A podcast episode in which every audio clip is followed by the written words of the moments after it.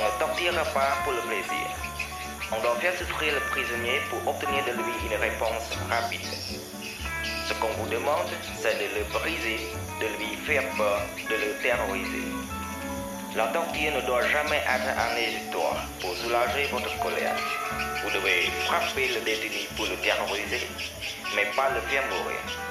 Avant de le torturer, contrôlez son état de santé et examinez votre matraque. Ne cédez jamais à la précipitation. Si le prisonnier meurt, son dossier est perdu.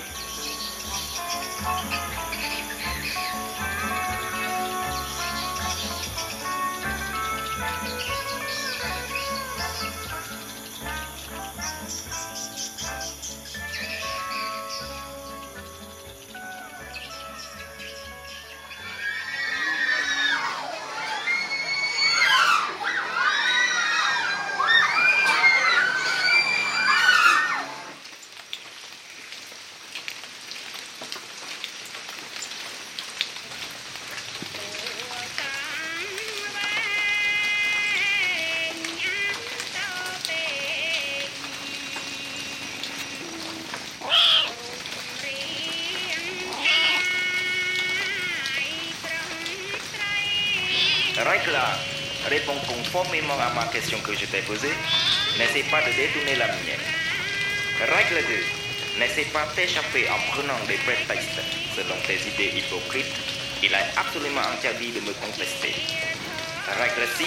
Pendant la bastonnade ou l'électrochoc, il est interdit de crier fort. Règle 10. Si tu désobéis à chaque point de mes règlements, tu auras soit 10 coups de fouet, soit 5 électrochocs.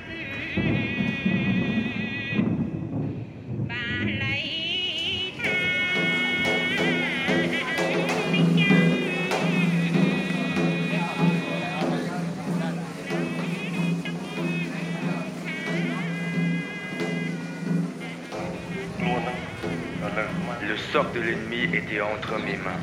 Je ne pensais jamais à sa vie. Quand je levais la main sur lui, mon corps ne freinait jamais ma tête. Il n'empêchait jamais mes mains ni mes pieds de frapper. Mon cœur et ma tête travaillaient ensemble. C'était comme ça la torture. Une fois qu'on avait les réponses, on les tuait tous.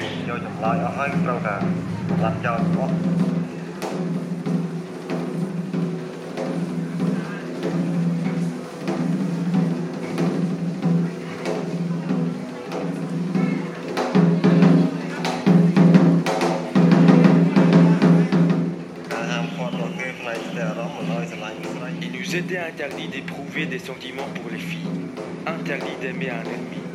Mon cœur brûlait, j'étais fou de désir, j'étais furieux de ne pas pouvoir lui faire l'amour, de ne pas pouvoir la toucher. J'étais à bout, rempli de haine, et j'ai frappé l'ennemi.